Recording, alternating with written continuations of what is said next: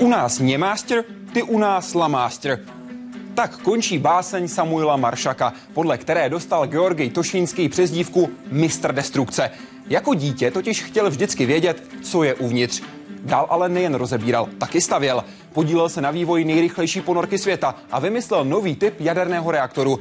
Navíc byl u samých začátků sovětského jaderného programu, pracoval v utajeném zařízení a potkal se i s otcem sovětské atomové bomby. Vítejte ve světě vědy a otázek současné společnosti. Začíná Hyde Park civilizace.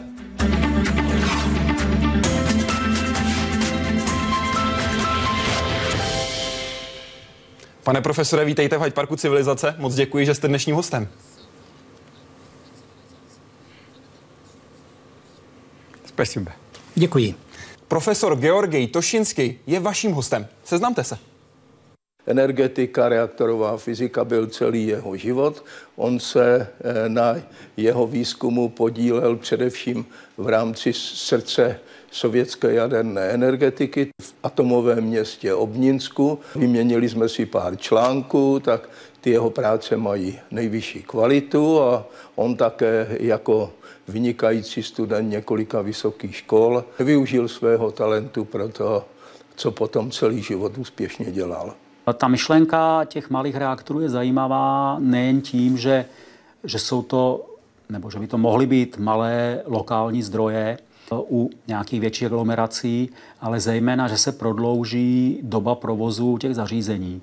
Pak samozřejmě výměna paliva je jednodušší, protože se dělá v delších intervalech. Existuje popis programu, kdyby se dali vyrábět nebo mohl, můžou se vyrábět reaktory, které jsou, řekněme, středního výkonu nebo nižšího elektrického výkonu, které by mohly být eh, ošetřovány servisním způsobem velmi speciálně vyškolenou firmou. Zkrátka, eh, obrazně řečeno by to mohlo být asi tak, jako dnes jsou osobní automobily, kdy prostě koupíte automobil, jezdíte, je, dáváte ho na um, regulární prohlídky. Ten reaktor, když se začíná přehřívat, tak se sám zháší.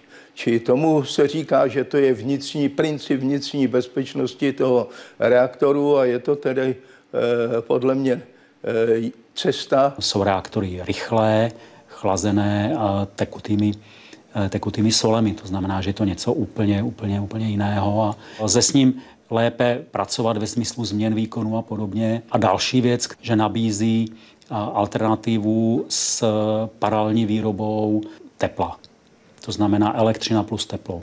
Takže to je takový směr, kterým by se jaderná energetika mohla v budoucnu vyvíjet. Pane profesore, první otázku vám poslala Pavlína, která se ptá, jak jste se dostal do utajovaného programu? Co všechno jste musel splnit?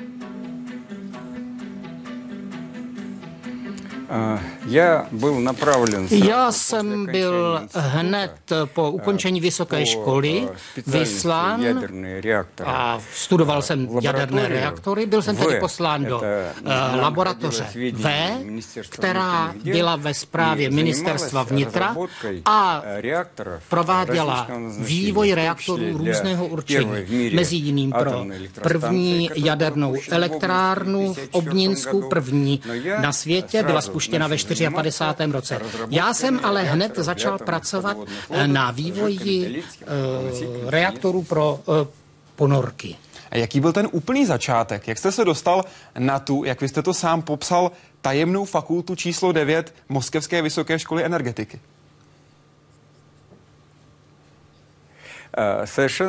A úplně správně, byl, byla to fakulta číslo 9 na Moskevské vysoké škole energetiky. Byla to uzavřená fakulta, která neměla první roční. Tam se přijímali studenti, kteří už úspěšně absolvovali první roční pokud neměli problémy v dotazníkových údajích. Vybíralo se velice přísně, například jestli jste nebyli na okupovaném území během války, jestli nemáte příbuzné v zahraničí a tak dále. Vy sám, kolik jste toho věděl o téhle konkrétní fakultě, než jste na to studium nastoupil? Uh, já Hned, jakmile byla vytvořena fakulta, to byl rok 47. Tehdy v aule vysoké školy. Eh, schromáždili ty, kteří si přáli tam studovat. Těm pověděli, že tam budou zvýšené požadavky na fyziku a matematiku, že vás čeká velmi zajímavá práce, ale konkrétního nám ještě nic neřekli. Eh, museli jsme vyplnit mnohostránkové dotazníky a řekli nám, eh, čekejte, dostanete zprávu, jestli jste byli nebo nebyli přijati.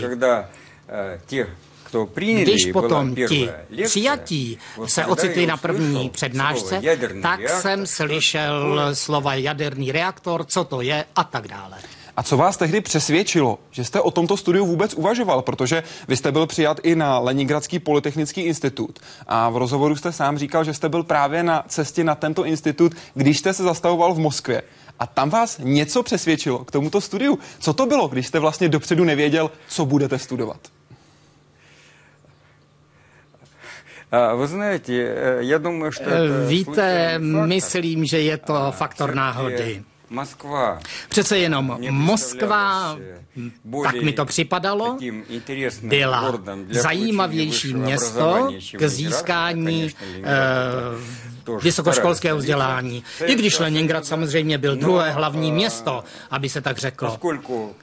Ale protože cestou do Leningradu jsme se zastavili v Moskvě a kolega, se kterým jsem jel, mě vyzval, abychom se podívali na Moskevskou vysokou školu energetickou, tak jsme tam jeli a nás tam přijali. Já jsem skončil školu s vyznamenáním, tak nás přijali bez přijímacích zkoušek. Pane profesore, Pavla by zajímalo, jak to vypadalo v utajené oblasti. Kdo všechno se tam dostal a jak to probíhalo u vás, když jste tam jel poprvé? Позвонили, э, нам дали номер телефона, по которому нужно было звонить. Dali nám э, číslo telefonu э, a museli jsme tam volat jednou za týden. A jednou mi řekli, přijeďte na náměstí Majakovského v Moskvě, tam je jeho pomník a tam bude autoznačky Poběda a řekli, jakou to bude mít značku a pak vás už odvedou tam, kam je třeba a tak jsme jeli asi tři hodiny, cesta byla dobrá, bylo to v létě, všude bylo zeleno a pak najednou tam byl osnatý drát, byla tam závora, pak tam byla stráž, tam eh, nám zkontrolovali doklady a přivedli nás eh, do kanceláře pana Lipunského, který tu celou práci řídil. Tak to začalo. A jak se tam žilo? Jak probíhal běžný život v utajované oblasti v Obnínsku? А, ну, вы знаете, это, это же эм, был, были 50-е э, годы. Э, Было то в а 50-х годах. Э, этого. А там Za tím osnatým drátem bylo všechno. Bylo tam kvalitní jídlo, byly tam dobré obchody, jednou za týden vždycky jezdil autobus a my jsme se tím dostali do Jaroslavy, kde jsme si mohli koupit něco čerstvého. Jednou za měsíc jsme se dostali autobusem do města, mohli, do Moskvy, mohli jsme jít do divadla, takže všechno bylo výborné. Na Facebooku se vás ptá pane profesore František, který vám přeje i hezký večer. Zajímá ho eh, to, že vy jste byl u začátku první jaderné elektrárny světa v Obninsku. Byla stavba a spuštění utajované? Да, э, информация об этой станции Informace стала открытой této elektrárně eh, se začala zveřejňovat tyto informace až po spuštění. Já, když jsem tam eh, přišel, tak jsem se. účastnil pro počtu eh, jaderné ochrany. Nezabýval jsem se samotným reaktorem. Když bylo v pravdě zveřejněno oznámení o spuštění té elektrárny, tak začaly přijíždět zahraniční delegace, hlavy mm, vlád, z různých zemí, i z naší vlády a informace o tom reaktoru už byla veřejná. Bylo od začátku jasné, že chce Sovětský svaz hlavně vojenské využití jádra a civilní bylo jen vedlejším produktem. Museli si vědci mírové využití prosadit? Nebo bylo už celkem jasné, že by toto využití mohlo být? No, это, конечно, было ясно, потому Samozřejmě bylo to jasné. Reaktor который производит Reaktor, který тепловую энергию достаточно высоких параметров, produkuje tepelnou energii za dosti vysokých parametrů, že může tedy fungovat turbína v ponorce, že tedy takové zařízení může být využito i jako civilní. Ale potřeba byla především v tom, aby se vytvářely obrané síly. A civilní energetika se za, začala rozvíjet později. Veškerá jaderná energetika vyšla z vojenských technologií. I obohacování uranu bylo vytvořeno pro pumy a reaktory ponorek nejprve byly vytvořeny a později už elektrárenské reaktory. A to není to výjimka. Tak je to v mnoha oblastech. Nejprve se vyrábějí zbraně a pak se hledá civilní využití. Podle vašeho názoru proběhlo by to obráceně, pokud by nebyla v té době poptávka po zbraních, ale byla by pouze poptávka po civilním využití?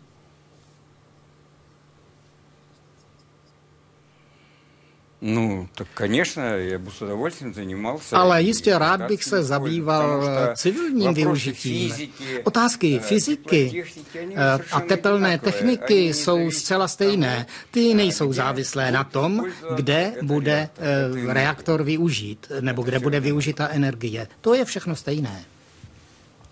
Analytik se ptá, řadíte se k první generaci jaderných vědců, byl jste u úplných začátků, řešil jste v sobě morální dilema, že váš výzkum a výsledky slouží především válečnému průmyslu a že až poté mírovému využití jaderné energie?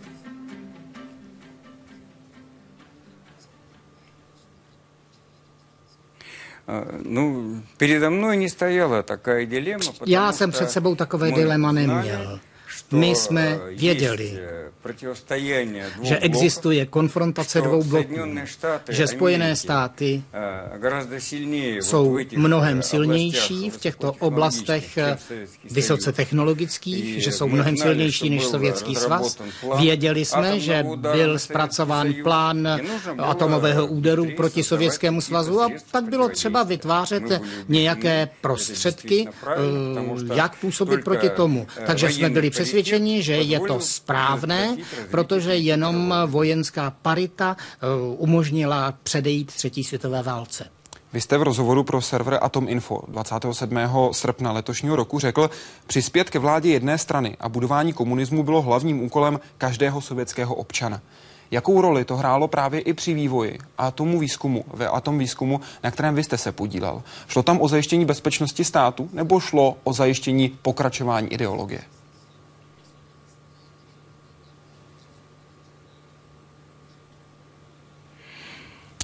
Нет, идеологии здесь не было. Ne, ideologie v tom žádná nebyla. Samozřejmě, že všichni, kdo tam pracovali, si, všichni si uvědomovali, že je třeba co nejrychleji vytvořit protiváhu proti zbraním, které jsou vytvářeny v USA. Řekl byste dnes, že jste hrdý na tu práci, kterou jste odvedl právě třeba i na těch vojenských, ať už to bylo v jaderném výzkumu nebo dalších oblastech výzkumech? Безусловно, я Rozhodně. нисколько не стыжусь. Nijak se nestydím. Государственные награды получил за это Dostal работу. jsem za to státní vyznamenání, za tu práci, takže je to tak. A jak jste se díval tehdy a jak byl i dál vnímán otec sovětské atomové bomby Igor Kulčatov? Jak se na ní dívali ostatní věci a jak byl vnímán ve společnosti? Byl to velmi mladý vědec. No, já думаю, Já si myslím, že byl vnímán eh, tak, jak si to zasloužil, protože opravdu dokážel, dokázal zorganizovat práci mnoha vědců a za velice krátkou dobu všeho všude za čtyři roky v Sovětském svazu vytvořil atomovou bombu. A přirozeně, že pomohly také údaje z rozvědky, protože všechno, co dělali američané, když pracovali na svých atomových zbraní. Všechno to dostala i e, sovětská rozvědka a to samozřejmě hodně pomohlo rozběhnout tyto práce. Pomohly tyto informace rozvědky i ve vašem výzkumu? Měl jste takové informace k dispozici? Нет, нет, это ne. только я сказал для Já jsem bomby, říkal, že to se týkalo pouze bomby, вот protože tady v té oblasti reaktoru s těmito chladivy se to Američanům tak nedařilo. Takže tam to bylo spíše naopak. Spíš my jsme drželi v tajnosti své práce, aby se oni o nich nedozvěděli. A víte teď zpětně, že se o nějaké dozvěděli, že se nějaké tajemství nepodařilo udržet?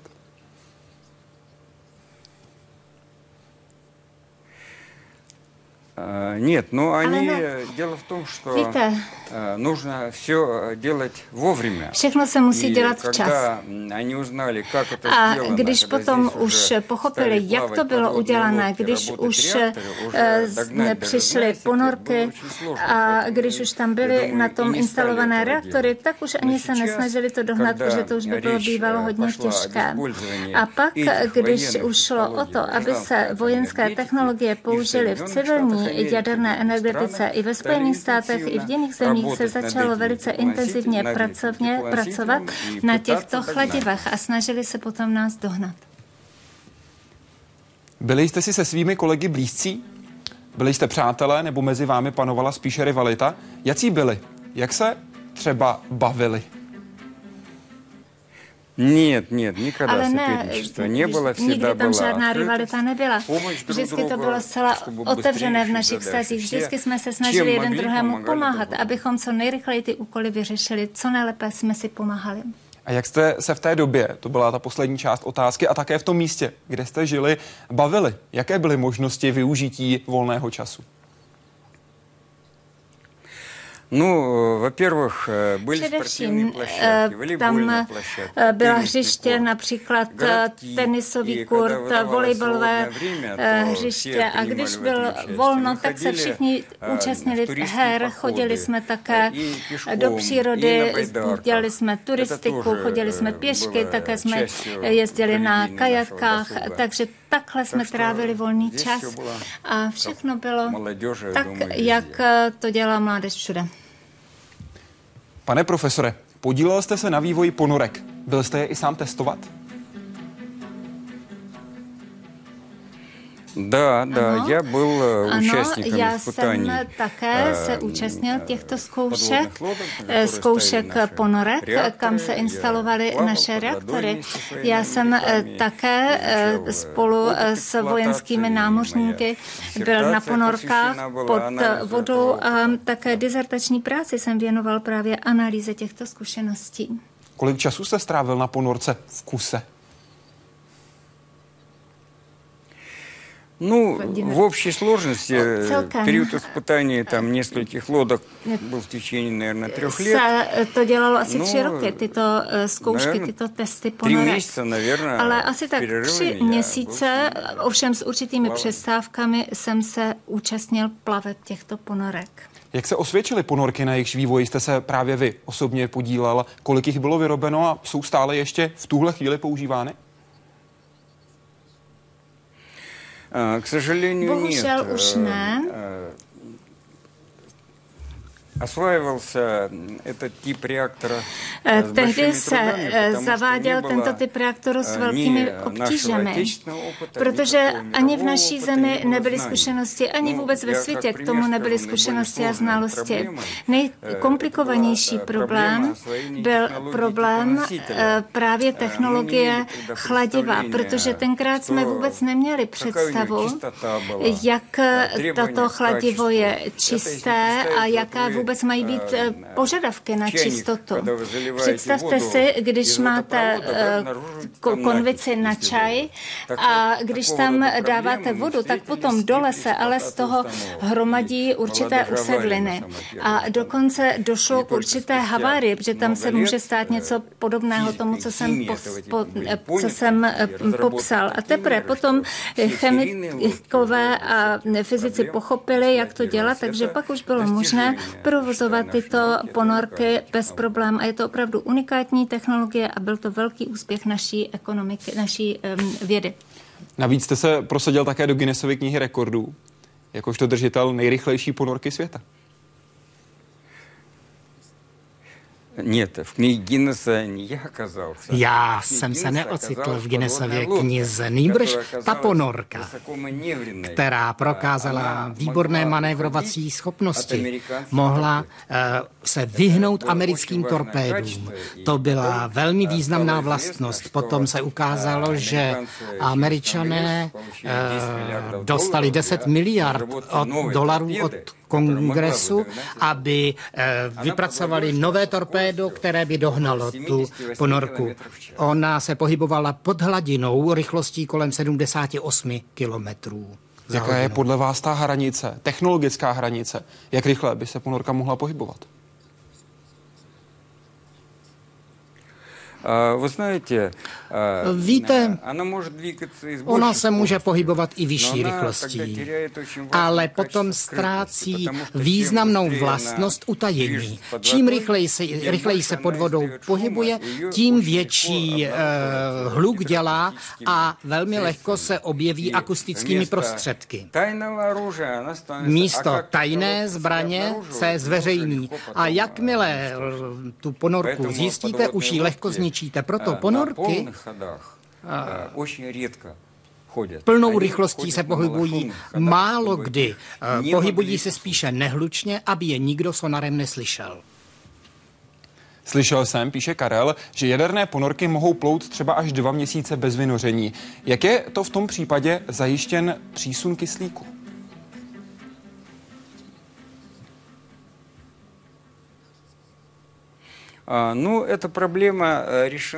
Tento problém je vyřešen na všech jaderných ponorkách tím, že kyslík se získává z mořské vody. Pakliže máte elektřinu, vždy můžete pomocí elektrolýzy rozkládat vodu a získávat z ní kyslík. CO2 se také regeneruje, tedy ten vydechovaný eh, kysličník uhličitý. Takže můžete být pod vodou nejenom dvě měsíce, ale třeba až půl roku ve velkých ponorkách. Jestliže lze uplatnit jaderný reaktor k produkci energie v tak malém prostoru, jaký mu dává ponorka, co vše brání tomu, aby se podobné malé reaktory uplatnily jako zdroje energie přímo ve městech? Obstojí cena jimi produkované energie? No, как раз вот на таким typem reaktorem. A na takovém typu reaktoru právě nyní pracuje s, s, státní soukromý podnik. Byla, tento podnik byl založen Rosatomem a zpracovávají se nyní projekty civilních instalací se ví o výkonu 100 MW. Nejsou v tom žádné technické překážky, takový reaktor i taková celkem malá elektrárna, aby byla umístěna ve městě. Je to otázka čistě psychologická, jak by na to reagovalo obyvatelstvo. Dnes víme, že existuje velká radiofobie.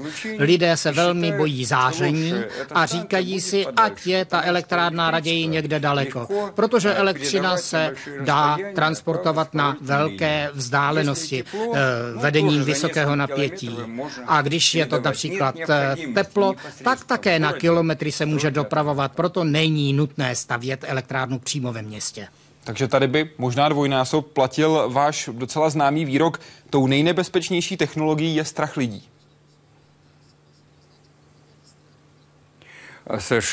Naprosto správně. Naprosto správně. Sociologické průzkumy ukazují, že reálné nebezpečí jaderného ozáření si lidé zvětšují asi tak 10 tisíckrát.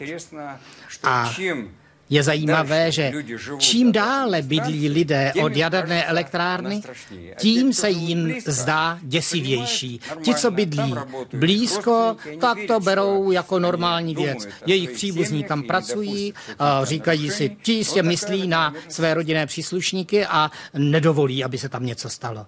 A poslední část té otázky, pane profesore. Obstály by malé jaderné reaktory, které by byly umístěny ve městech, co se týká ceny, vůči těm současným situacím, vůči té současné situaci, jak je nastavená? Да, я понимаю. Обычно no, chápu. Obecná zákonitost je obvykle taková, že čím menší je výkon zařízení, tím vyšší jsou měrné náklady na uh, vybudování, tedy na uh, cenu za jeden kilowatt. Uh, to se kompenzuje vysokou sériovostí. Když by to bylo mnoho uh, malých zařízení, tak se dají vyrábět jako na běžícím páse. Kromě toho zařízení se celkově se, jak, se jako celek dělá v továrně a pak se v rozebrané podobě veze na montáž. Zkracují se tím montážní práce. a to je důležité, když musíte splácet úvěr. Tyto faktory tedy uh, mohou uh, kompenzovat ten malý výkon. Kromě toho, to zařízení, jímž se zabýváme, je takového typu, že nepotřebuje příliš mnoho bezpečnostních systémů. Aby to bylo jasné, v primárním obvodu je chladivo pod atmosférickým tlakem. Nemá tedy tendenci roztrhnout trubky. A proto například loka havárie, to také, ty se také omezují a to zlepšuje ekonomiku. V čem jsou zásadní výhody jaderných ponorek ve srovnání s ponorkami s tradičním pohonem? Jak je zajištěna bezpečnost lodě jako takové i bezpečnost světových moří a oceánů? Slouží vámi projektované lodě výhradně v armádě anebo našli také civilní využití?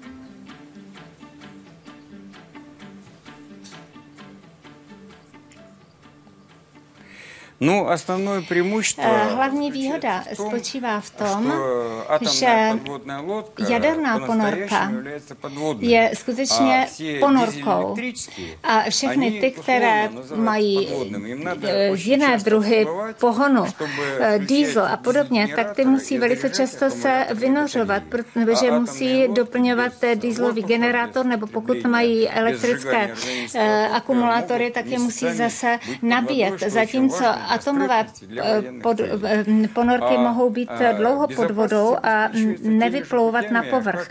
A bezpečnost se zajišťuje stejně jako na civilních elektrárnách. Jedná se o eh, radiaci. Počítáme tady čtverec vzdálenosti. Zase samozřejmě musí vždycky být určitá vzdálenost, několik metrů a nic se nestane. Nebo jsou tady různá druhy stínění nebo filtrace vzduchu, respirátory, které si lidé berou, pokud vstupují do místnosti, kde je radioaktivní prach. Čili bezpa- ochrana je stejná na ponorkách jako na jiných atomových zařízeních. A máme například také jaderné ledoborce v Rusku, které jsou velice důležité na severní mořské cestě vlastně zajišťují, že splavnost zůstává o několik měsíců delší lepší.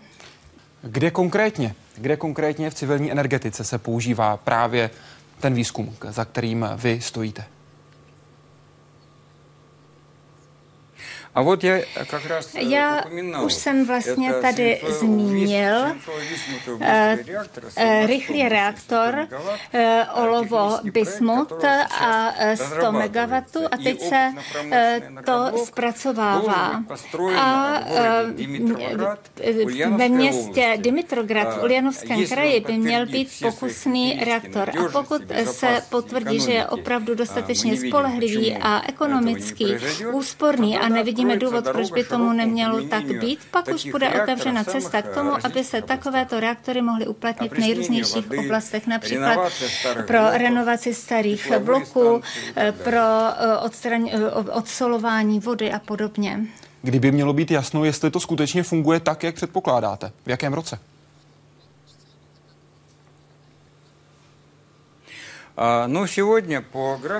Dnes podle rozpisu prací se předpokládá spuštění v roce 18, ale myslím, že už první dva, tři roky provozu dají odpovědi na všechny otázky, čili v roce 2020 bude jasné, už zcela jasné, jak životaschopná ta technologie je. Tomáš píše na webu. Pěkný večer. Dočetl jsem se, že jste podepsán pod novým typem reaktoru SVBR-100.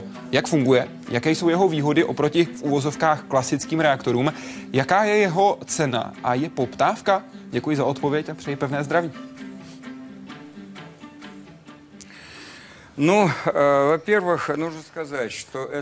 Musím říci, že je to uh, přežravý reaktor, tak říkajíc. Může pracovat s různými palivy. Dnes se uh, pracuje jenom s oxidem uranu. Uh, pracují s ním uh, reaktory VVR, PWR a VN800.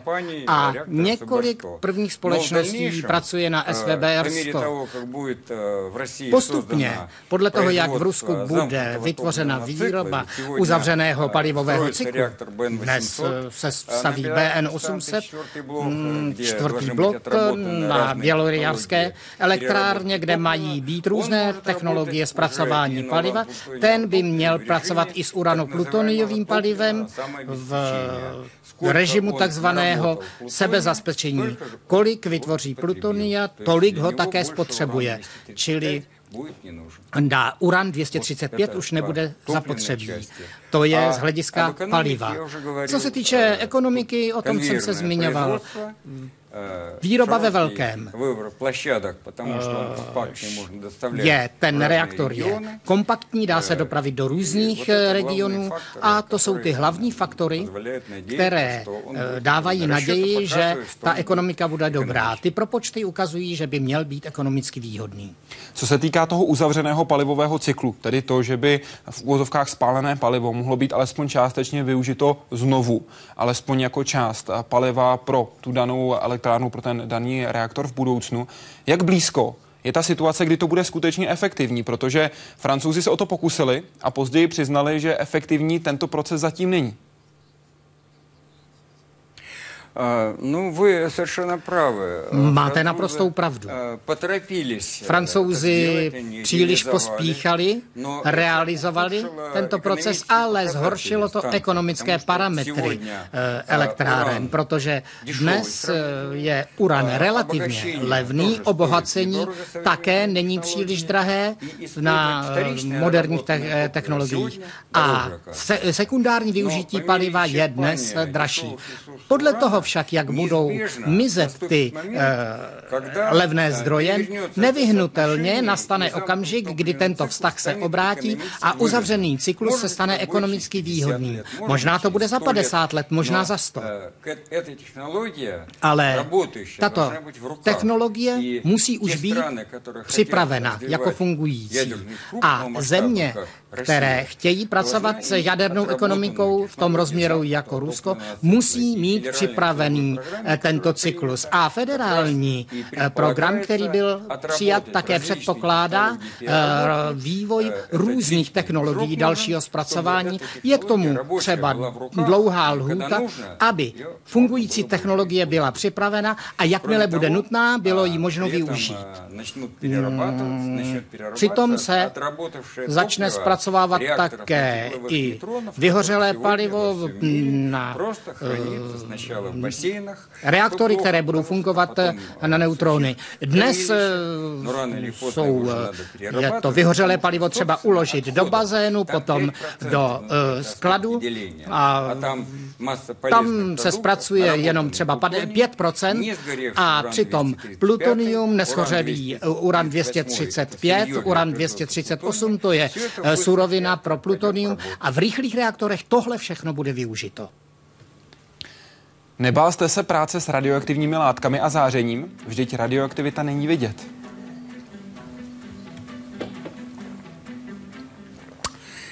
Вопрос очень интересный. To je zajímavá otázka, protože radioaktivní záření Smyslové orgány nevnímají ani čich, ani zrak, žádný jiný smysl to nevnímá. Ale přístroje to zjišťují skvěle.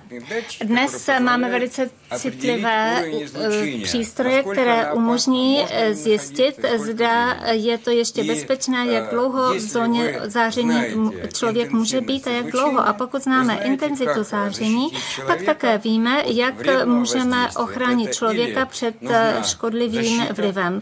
Buď je potřeba ochrana, která by absorbovala toto záření a která by vydávala jenom takové, které už neškodí.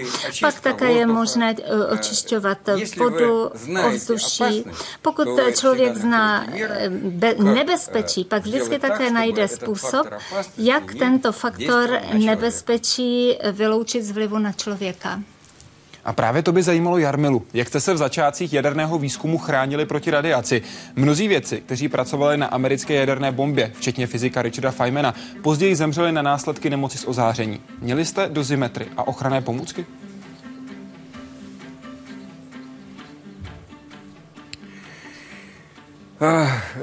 К сожалению, Bohužel, opravdu, история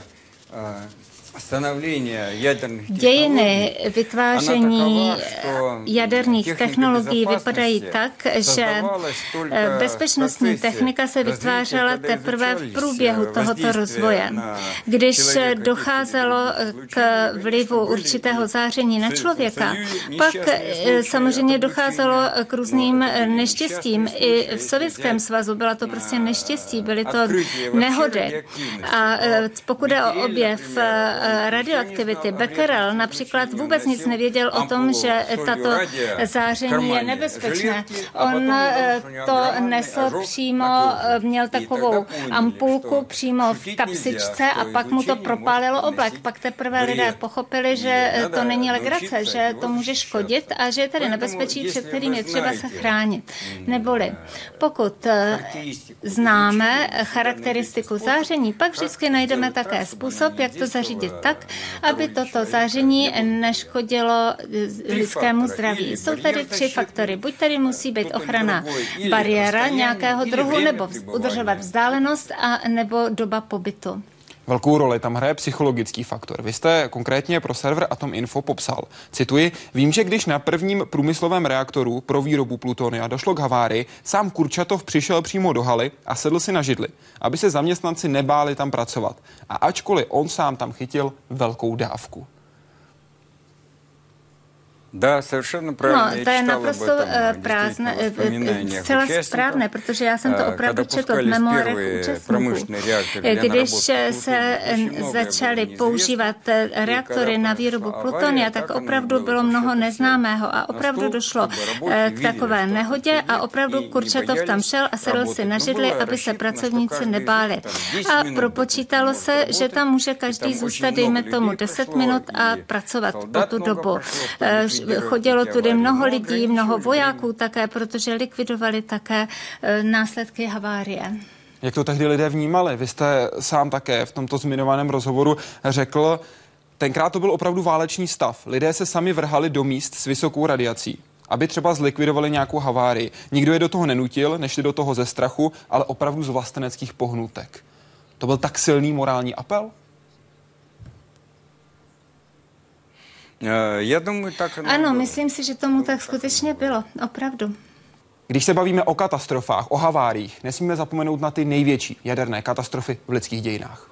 Černobyl 1986. Tam byla i určitá pícha člověka, který chtěl uh, něco dokončit, na co už vlastně ani neměl povolení. A Fukushima 2011. To byl zevní faktor, eh, bylo to zámé zemětřesení a vlna tsunami, která způsobila totální výpadek elektrického proudu a následný tedy neschopnost uchladit to jaderné zařízení. Dvě nejznámější jaderné katastrofy v dějinách lidstva. První, nejničivější v historii, zabíjela. Druhá přišla v době, kdy si člověk myslel, že už výrobu jaderné energie osedlal. Nejsou ale jediné.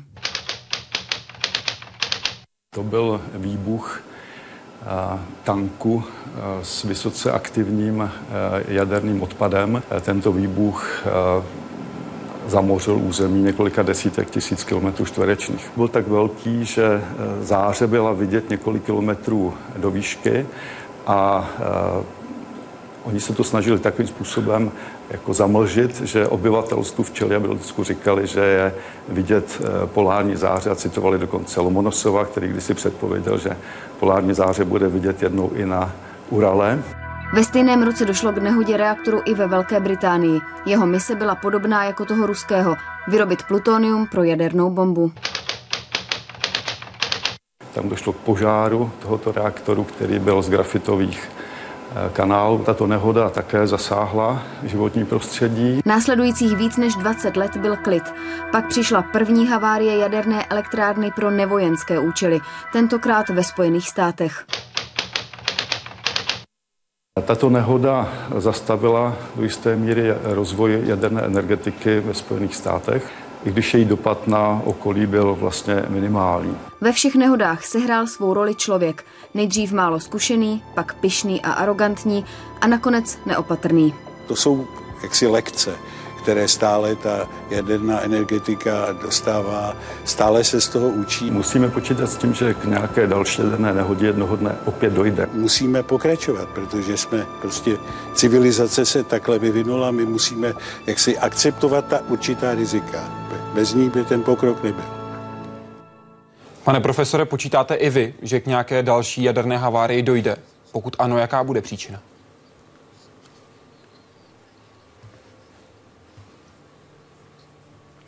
呃 Вы очень э, большой вопрос To je velice významná otázka. Bohužel eh, při získávání eh, nových technologií, zejména těch, kde je velký podíl vědy a zejména eh, pokud se jedná o vojenské účely, tady se hovořilo o různých těchto katastrofách, haváriích a tehdy mnoho zůstalo neznámého. A to je cena, kterou lidé musí platit za to, co dělají pro budoucnost. Samozřejmě, že docházelo například k nehodám i ve vesmíru, eh, tak ale Černobyl například, když se podíváme na technické charakteristiky a na to, co dělal personál, pak si stejně myslím, že hlavní příčina byla v tom, že všechny eh, a to jaderné elektrárny přešly z ministerstva strojitě, strojírenství do civilního ministerstva energetiky a elektrifikace. A to ministerstvo Ministerstvo strojírenství předtím si velice dobře uvědomovalo, jaké nebezpečí představuje nesprávné provozování a velice tvrdě eh, stíhali a trestali jakékoliv odchylky od požadavku. Za to bylo možné dostat se do vězení. Ale potom eh, se ta zpráva dostala do ministerstva, kde byli sice vynikající odborníci, ale ti si neuvědomovali, o jaké nebezpečí se jedná. A proto nakonec personál Černobyl černobylské elektrárny si dovolil porušit mnohé instrukce. Pokud pojedete autem a když svítí červená, tak samozřejmě auto zastavíte, protože víte, že když projedete na červenou, eh, bude následovat přísný trest. A kdyby došlo eh, k nějaké nehodě, mohli byste se dostat i do vězení. A disciplína už prostě nebyla taková a lidé, abych tak řekl, jezdili na červenou. A tím samozřejmě může vzniknout eh, mnoho eh, nedobrého a přímo neštěstí. A pokud je o Fukushima, tady nešlo o chybu personálu, ale spíše eh, provozovatele, organizace, která věděla, že tam jsou nedostatky. Věděli, že rezervní diesel generátory jsou někde ve sklepních místnostech. A reaktor byl zastaven samozřejmě, když došlo k zemětřesení. Ovšem potom do těch sklepních prostor se dostala vlna tsunami a tím nebyla žádná elektřina. Na pátém a šestém bloku Fukushimy tam to bylo úplně naopak. Ty byly vyrobeny později.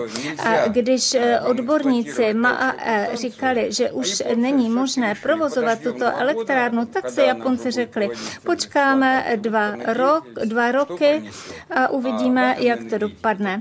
A v jaderné energie energetice, ale toto je neodpustitelné. Je důležitá kultura bezpečí. A ta musí být na prvním místě a veškeré bezpečnostní normy a pravidla musí eh, dodržovat všechny země, protože eh, havárie na elektrárně v jedné zemi se vždycky potom nějak odrazí i eh, v okolních zemích. A pokud jde o budoucnost jaderné energetiky, samozřejmě my teď vytváříme nové reaktory. Samozřejmě mohli by se k ním třeba dostat teroristé, mohli by rozstavit palivo, ale to už by byl problém. Potom eh, majitele takové elektrárny. byly by to velké ekonomické ztráty, ale nedošlo by k nějakým nebezpečným únikům do ovzduší. A eh, tím to je charakteristika eh, těch nových reaktorů nové generace, které teď se v Ruské federaci vyvíjejí. Když jste hovořil o té kultuře bezpečnosti, mělo by do této kultury patřit i, řekněme, zodpovědnější vybírání místa, kde by jaderné elektrárny stály? Často se hovoří o tom, jestli by se vůbec měly elektrárny stavět v tektonicky aktivních oblastech.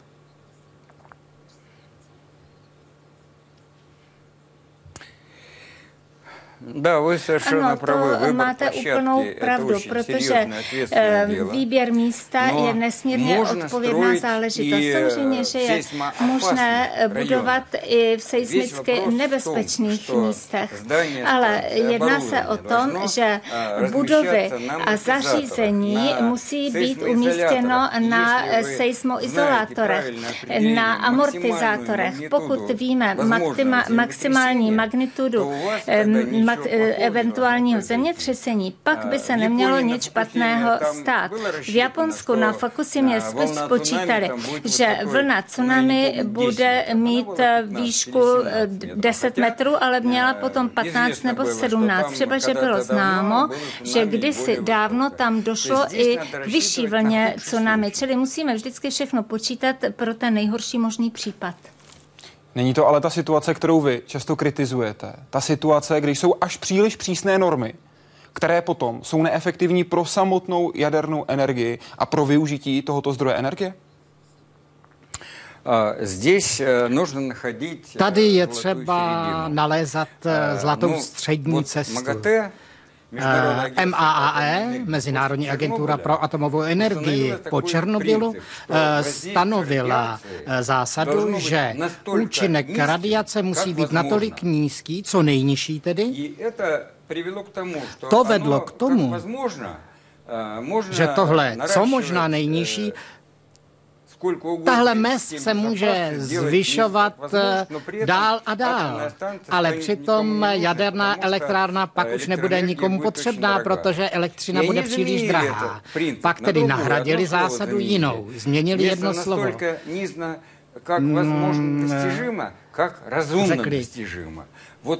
Nejnižší dosažitelný eh, nahradili slovem rozumně dosažitelný. Ale chci znovu zdůraznit, když mluvíme o reaktorech poslední generace, které vyvíjíme, i při jakékoliv havárii, kterou si ani dopředu nevymyslíte, to bude probléma vlastníka. Budou to ekonomické ztráty, ale obyvatelstvo za plotem se nemusí nikam evakuovat, nemusí se nikam vystěhovávat. Takové vlastnosti by tyto budoucí reaktory měly mít. Honza Borský píše, pane profesore, jak a kdy jste se dozvěděl o nehodě v Kištimu? Věděl jste o ní vůbec? Jak jste reagoval? A jak další špičkoví vědci?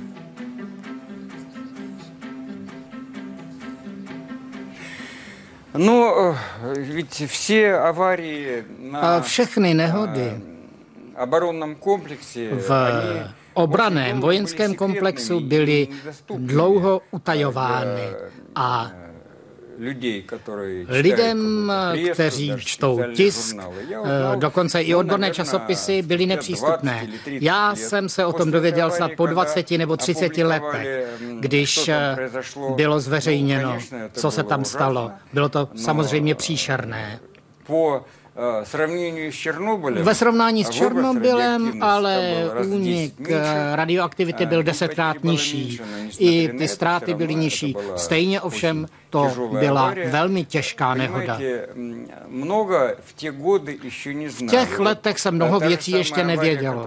Stejná nehoda, například mluvilo se o tom Windscaleu ve Velké Británii, kdy začal hořet grafit. Nikdo nevěděl, věda ještě si neporadila s tím, že v grafitu se postupně hromadí radiační poškození pod účinkem neutronů, že tam vzniká vnitřní energie a že když se potom grafit zahřeje, řekněme 700 eh, stupňů, tak nastává lavinovité šíření energie a může dojít k zahoření, což se tam také stalo. A nikdo také nevěděl, že ocely eh, začínají bobtnat pod účinkem proudu neutronů. Některé zvětšily objem až, 30, až o 30% To bylo zjištěno na BN 600 eh, reaktoru ve městě, u města Ševčenko který byl uh, zastaven. Uh, začali zjišťovat problémy a začali se vyvíjet nové ocely, termicky zpracovávat a, post, a postupně, jak se zvyšovaly, zvyšovala informovanost, snižovala se nebezpečnost. Takže paralelně s vývojem techniky a budováním je třeba rozhodně pokračovat i ve vědeckém výzkumu, který bude doprovázet provoz těchto elektráren, aby k takovým příhodám nedocházelo. Jak se díváte teď tím zpětným pohledem, když už máte ty kompletní informace o tom, co se v Kištimu stalo, právě na tu situaci, která tam vznikla tím, že lidé nevěděli. Například, abych byl úplně konkrétní, tak v knize No Nukes, Everyone's Guide to Nuclear Power se například píše, že lidé žijící v blízkosti závodu zjistili, že něco není v pořádku, až když jim začaly z těla odpadávat kusy kůže. Proč až taková neinformovanost byla v té době nastavena?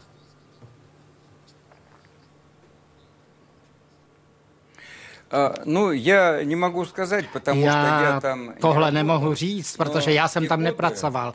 Ale v těch letech byla tendence snižovat nebezpečí, aby se nevyvolávala panika. Ano, dá se říct, že je to protilidské. Pane profesore, nepřemýšleli jste někdy o odchodu do zahraničí a dostal se se ve vaší práci do zahraničí, nebo jste byl většinou v Rusku?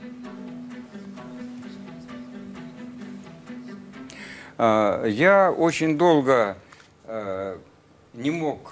Hodně dlouho jsem nesměl vyjet za hranice. Až do doby tedy, prostě v době, kdy se vedla intenzivní práce na zařízeních pro jaderné ponorky. Poprvé mě pustili na konferenci do Ameriky v roce 94. To bylo už nějakých 40 let potom, co jsem začal pracovat. Od té doby už jsem byl venku 20krát nebo 30krát, a, ale odjet eh, ze své země jsem nikdy uh, neměl. U nás bych řekl, že práce je mnohem zajímavější než někde jinde. Navíc vy jste řekl v rozhovoru pro Atom Info, že ten život samotný je zajímavější. Konkrétně vy jste řekl, v Rusku život vře je úžasně zajímavý a plný překvapení. Ruské dějiny jsou jako detektivka. Vše je nakonec jinak, než nás učili ve škole. Co bylo pro vás to největší překvapení, že to bylo jinak, než vás učili ve škole? Когда выходишь во взрослую жизнь, Když eh, člověk začíná dospělý život, pak uh, ztrácí mnoho iluzí z dětství. Najednou člověk vidí různé potíže, problémy. Když je člověk ještě ve škole, pak se o něj starají rodiče, nemusí myslet, jak si vydělat na živobytí, ale potom v životě už člověk narazí na veškeré problémy s tím spojené. Ale já osobně za války jsem byl ještě malý chlapec. Já si dobře pamatuji velice těžká léta, válečná, poválečná. Žili jsme v chudobě. Takže moje generace se nebála žádných obtíží, protože ty nejtěžší to byla ta válečná a první poválečná léta. Dobrý večer. Máte nějaký, třeba jen zatím nesplněný sen? Co chybí k jeho splnění?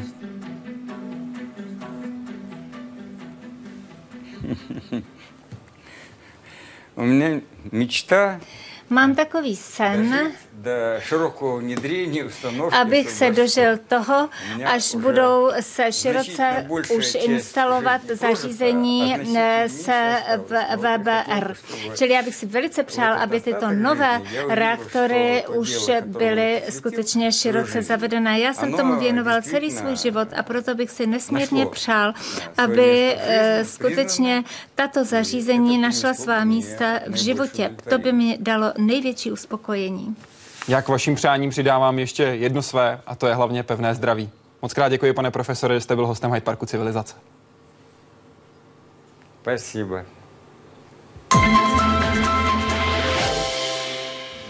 A děkuji i vám, že jste tady byli s námi. Budeme se těšit na vaše reakce na Facebooku a také na webu. Samozřejmě se budete moci ptát hned dalšího hosta, který tady bude za týden pro vás v Hyde Parku Civilizace. Teď vám přeji hezký večer.